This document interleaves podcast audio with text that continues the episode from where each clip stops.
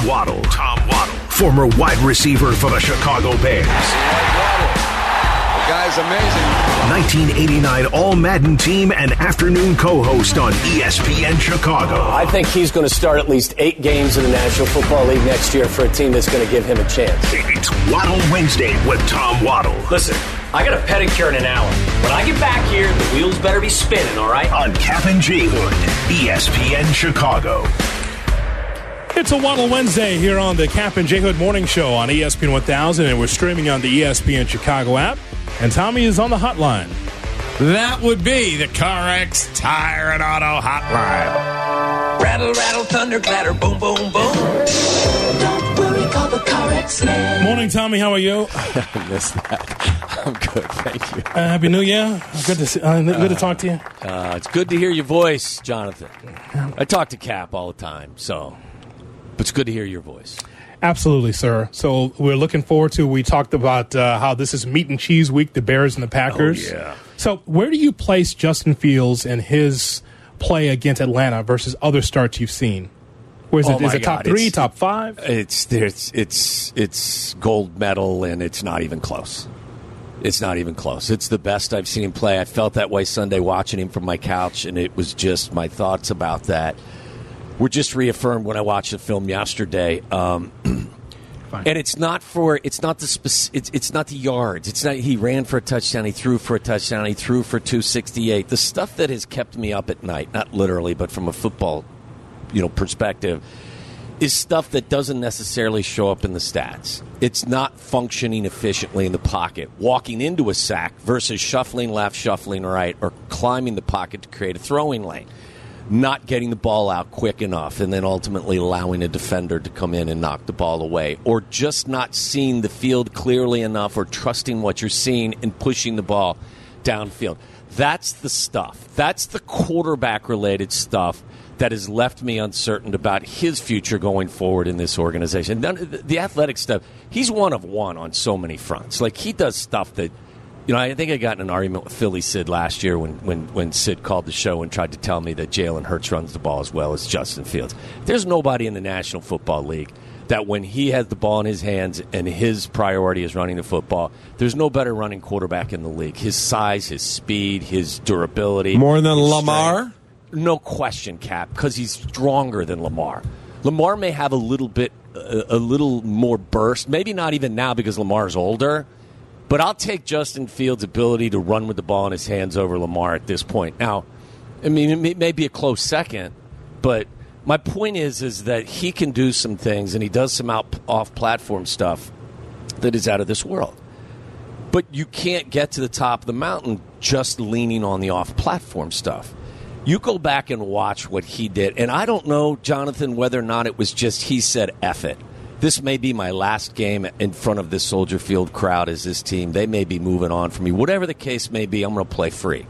First play of the game, pushes the ball downfield, takes a shot. It was good route, little combo route on the outside. Outside guy runs a little post, inside guy runs a little kind of wheel route. It's open, throws a beautiful ball. They ran the same exact play in the second series to the left side. He did the same thing. He threw that post route to Tyler Scott, and again, Tyler Scott doesn't track the ball well enough. Uh, that's an issue. Um, that's a beautiful. Not only is it a beautiful throw, he doesn't make that. He didn't make that throw last week against the Cardinals when he had an opportunity to throw it to DJ Moore on the ball that was intercepted.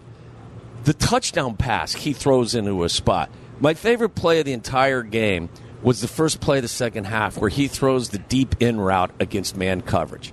I think I've only seen him throw that or attempt that throw one other time the ball got batted down against Detroit. The fact that he's just he's he's stepping up into the pocket, he's trusting what he sees and he's willing to push the ball downfield in this game. DJ makes a great does a great job as a, a one does.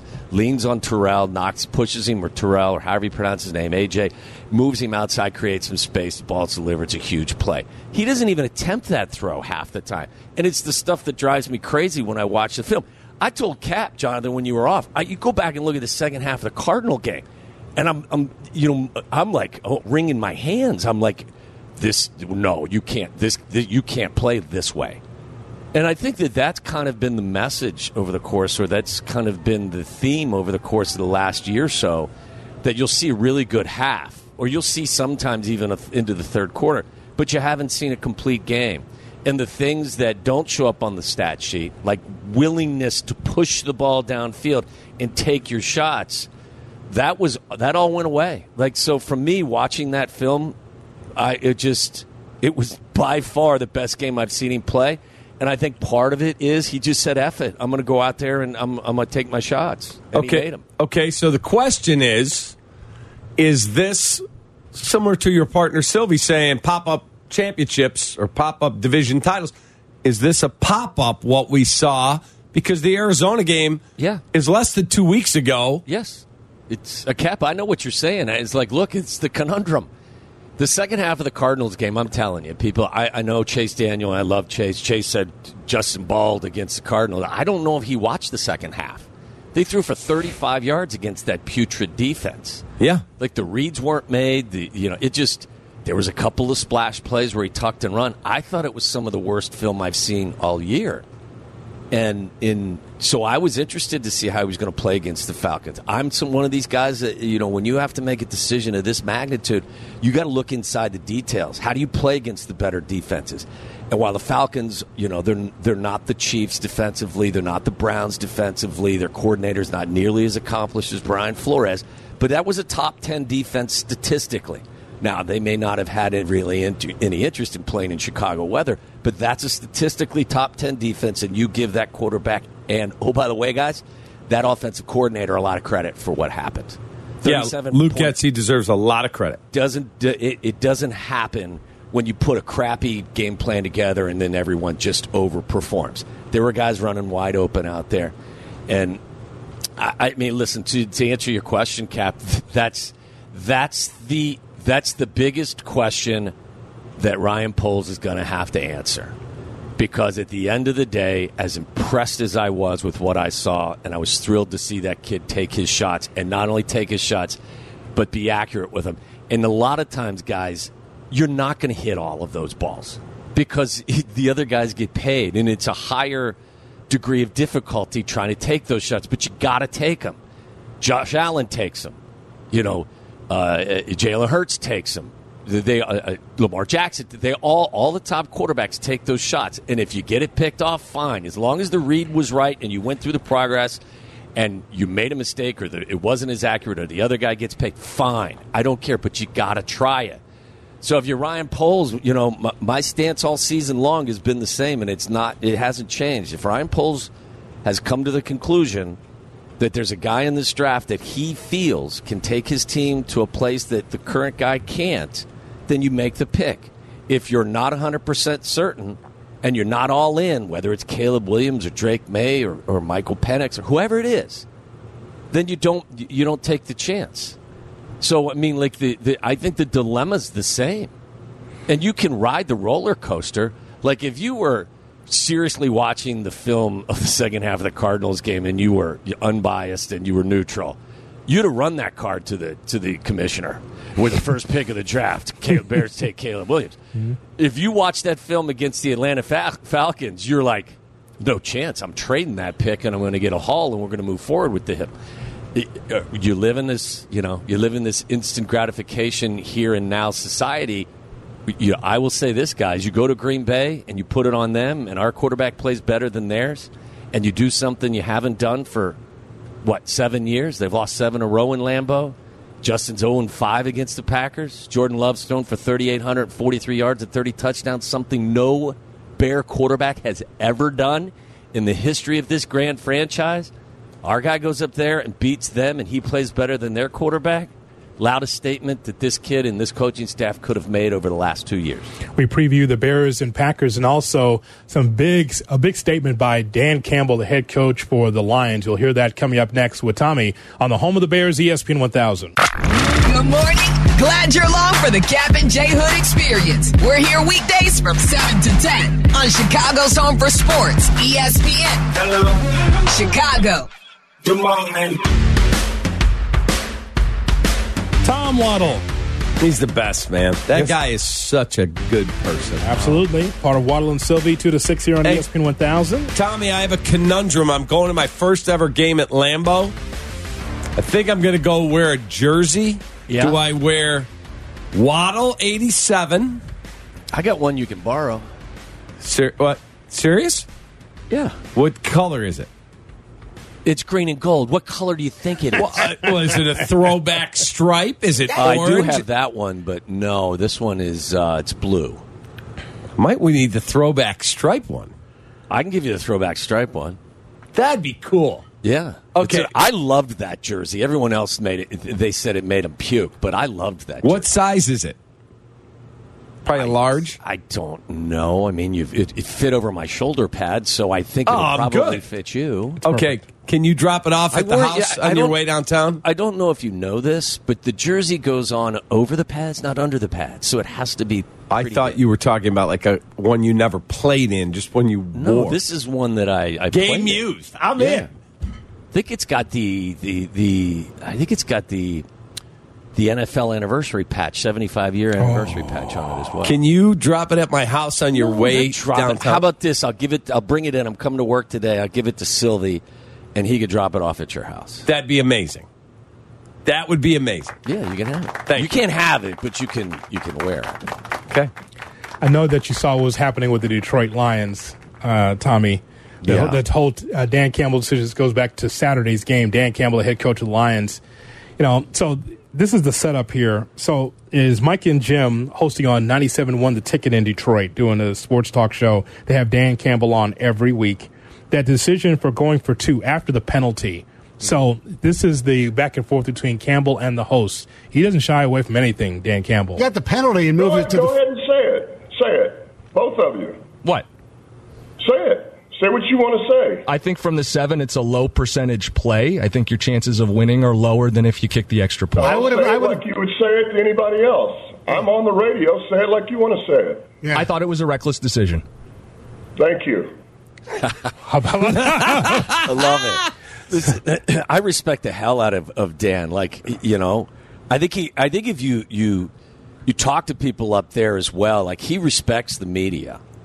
So he knows they've got a job to do. So I don't think it was him. Just I being love a that turd. dude. Going for two after the officiating gaff. Did I you would- think? Did you think that was reckless too? I, I would not have done it. I would not. I would have. I would have kicked the extra point at that point because I agree with. I think it was Mike. Uh, who's the guy that, that that does the show? Mike and Jim. Yeah, uh, whoever, whether it was Mike or Jim, I agree that at that point it's a lower percentage play.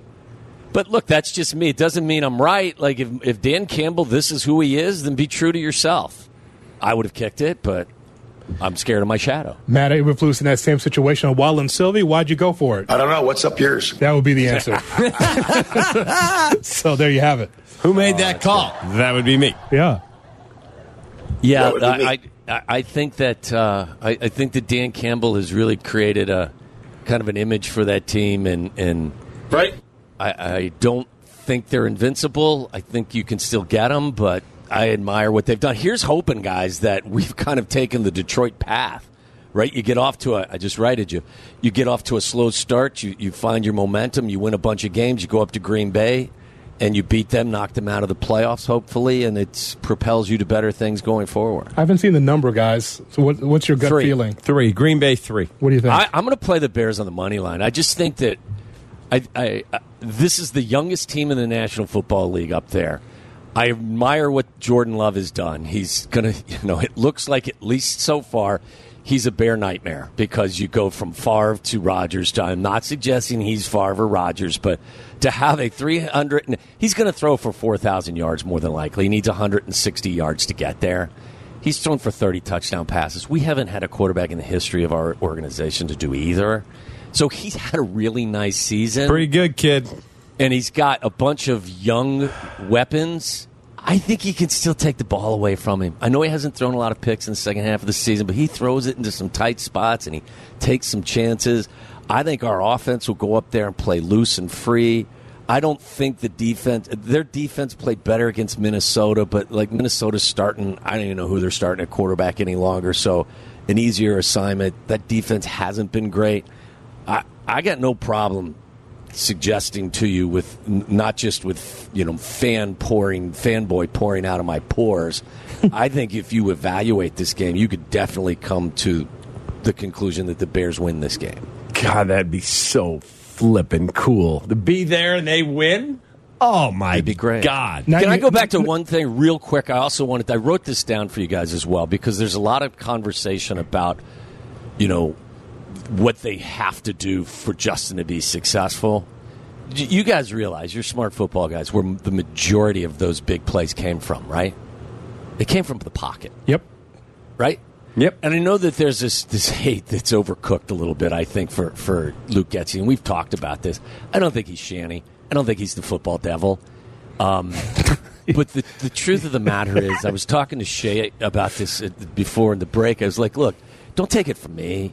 Take it from a Hall of Famer. Steve Young came on our show several years ago and said, look, guys, if I continued to play the way I played when I was at Tampa, I would have been out of the league in year in a couple of years. When he got to San Francisco, they told him, look, this is a great quality or talent that you have, and we're going to implement it. But if you can't function at a high level from the pocket, you, you're not going to last long, and we're not going to win championships. So at the end of the day, I'm with you. Luke Getsy does need to use different things to take advantage of Justin's unique skill set. But every good offense, every above average go- offense, circles back to the pocket.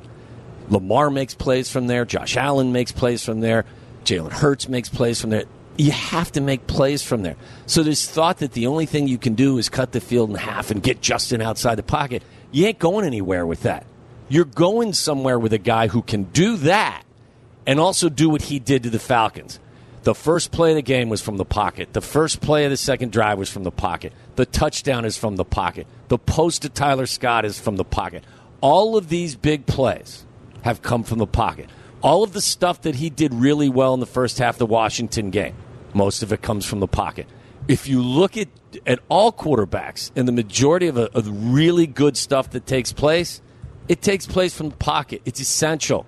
So the concept that, that Luke Getsy's doing him a disservice by not having him out on the edge on every play, to me, is nonsense. You are such an easier team to defend if you constantly cut the field in half. It's got to be part of your repertoire. It can't be the only thing you do. And I think that was on full display Sunday where Justin made plays on the edge, but also, you know, got fat and ate from the pocket. And that's, to me, that's the combination in the NFL that you have to be good at. Tommy, we appreciate it as always. You're the I love best. you guys. All right. Love you. Thanks for bringing that down.